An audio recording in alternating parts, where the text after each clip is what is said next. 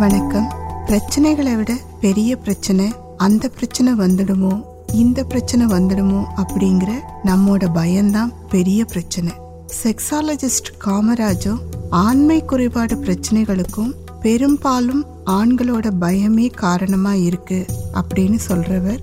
பயத்தினால முப்பத்தொன்பது வயசு வரைக்கும் கல்யாணத்தை தள்ளி போட்ட ஒரு ஆணோட கேஸ் ஹிஸ்டரிய நம்மோட பகிர்ந்துகிட்டார். அதை தான் நான் இன்னைக்கு உங்களுக்கு சொல்ல போறேன்.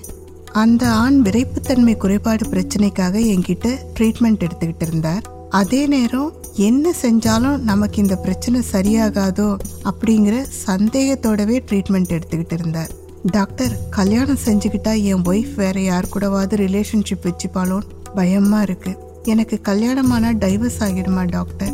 இப்படியெல்லாம் பதட்டப்படுவார். எப்படிப்பட்ட சிகிச்சை கொடுத்தாலும் எவ்வளவு கவுன்சிலிங் செஞ்சாலும் கொஞ்ச நாள் மகிழ்ச்சியா இருப்பார். அதுக்கப்புறம் மாத்திரை சாப்பிட்றதால தான் டாக்டர் எல்லாம் நல்லா இருக்கு.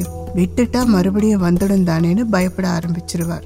இந்த பயத்தை இன்னைக்கு பல இளைஞர்கள் கிட்ட நான் பார்த்துக்கிட்டு இருக்கேன். சரியா சொல்லணும்னா தினமும் குறைஞ்சது இருபது இளைஞர்களையாவது மேல சொன்ன பிரச்சனையோட நான் மீட் பண்ணிட்டு இருக்கேன். இவங்கள சிலருக்கு மட்டுமே உண்மையிலேயே பிரச்சனை இருக்கும்.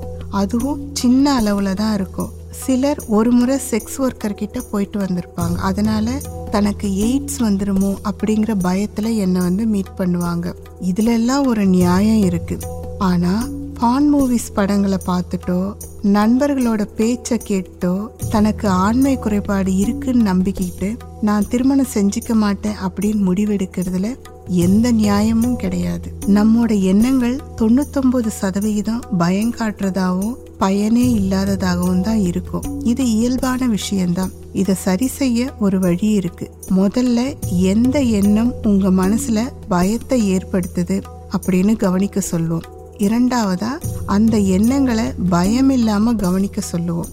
மூணாவதா பயங்கள் எல்லாம் கற்பனையானவை தான் அதில் தொண்ணூத்தொம்பது சதவிகிதம் நடக்க போறதில்ல அப்படிங்கிறத அறிவுபூர்வமாக யோசிக்க பழக்குவோம். இதுக்கு தியானம் எல்லாம் தேவையில்லை. என் ஆண்மையில் எந்த பிரச்சனையும் இல்லை அப்படின்னு வாய் விட்டு அடிக்கடி சொல்லிக்கிட்டு இருந்தா மெல்ல மெல்ல பயம் சம்பந்தப்பட்ட ஆண்களை விட்டு விலக ஆரம்பிக்கும்.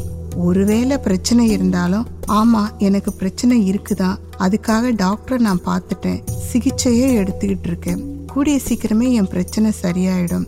அதுக்கப்புறம் நான் கல்யாணம் பண்ணிப்பேன் அப்படின்னு வாய் விட்டு சொல்லணும். இப்படி சொன்னாலும் மெல்ல மெல்ல பயம் குறைய ஆரம்பிக்கும். பவர்ஃபுல் டெக்னிக் இது. நான் மேலே சொன்ன நபருக்கு ஸ்டெம் செல் சிகிச்சை செஞ்ச பிறகு ஆணுறுப்பில் விரைப்புத்தன்மை வர ஆரம்பிச்சிடுச்சு. அவர் இப்போ திருமணத்துக்கும் ரெடி ஆயிட்டார். அவரை மாதிரி தேவையில்லாத பயம் காரணமாக திருமணத்தை தள்ளி போடாதீங்க ஆண்களே அப்படின்னு சொல்கிறார் டாக்டர் காமராஜ்.